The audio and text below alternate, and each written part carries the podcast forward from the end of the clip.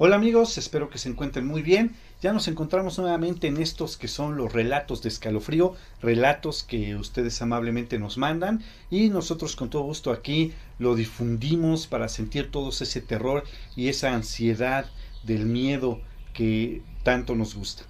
Bueno, pues este relato que vamos a contar el día de hoy lo hemos titulado Fantasmas en las vías, espero que les guste y bueno, pues nuestro relato dice de la siguiente manera.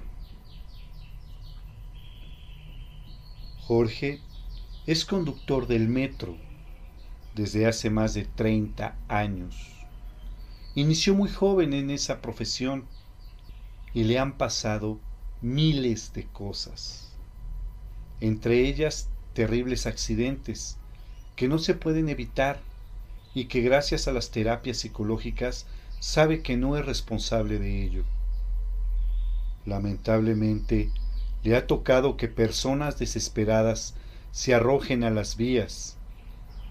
Algunas mueren al instante, mientras tienen una agonía mayor, por lo que se dice que sus almas quedan penando en lo largo de la red del metro. Aunque Jorge es muy afín a las historias de terror, recuerda que en ocasiones ha visto cosas extrañas a las que no les encuentra explicación. Un ejemplo de ello fue cuando vio al llegar a la estación Pino Suárez de la línea dos a una señora con su bebé en brazos.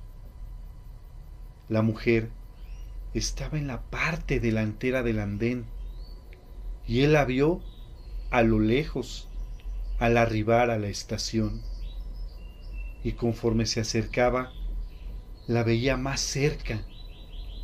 Sin embargo, al detener el tren, la mujer desapareció.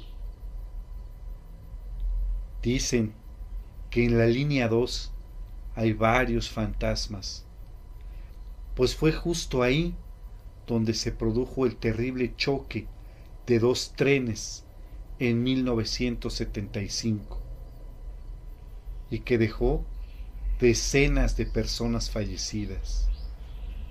Desde entonces dicen que ven fantasmas rondar por esa línea.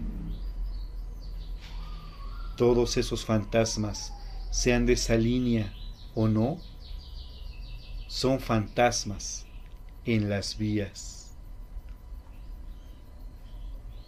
Bien amigos, pues ese fue nuestro relato del día de hoy, un relato cortito de una persona que trabaja en el metro. Le pusimos Jorge para no alterar su anonimato que esta persona quiere mantener, supongo que pues por lo mismo, porque son trabajadores del metro.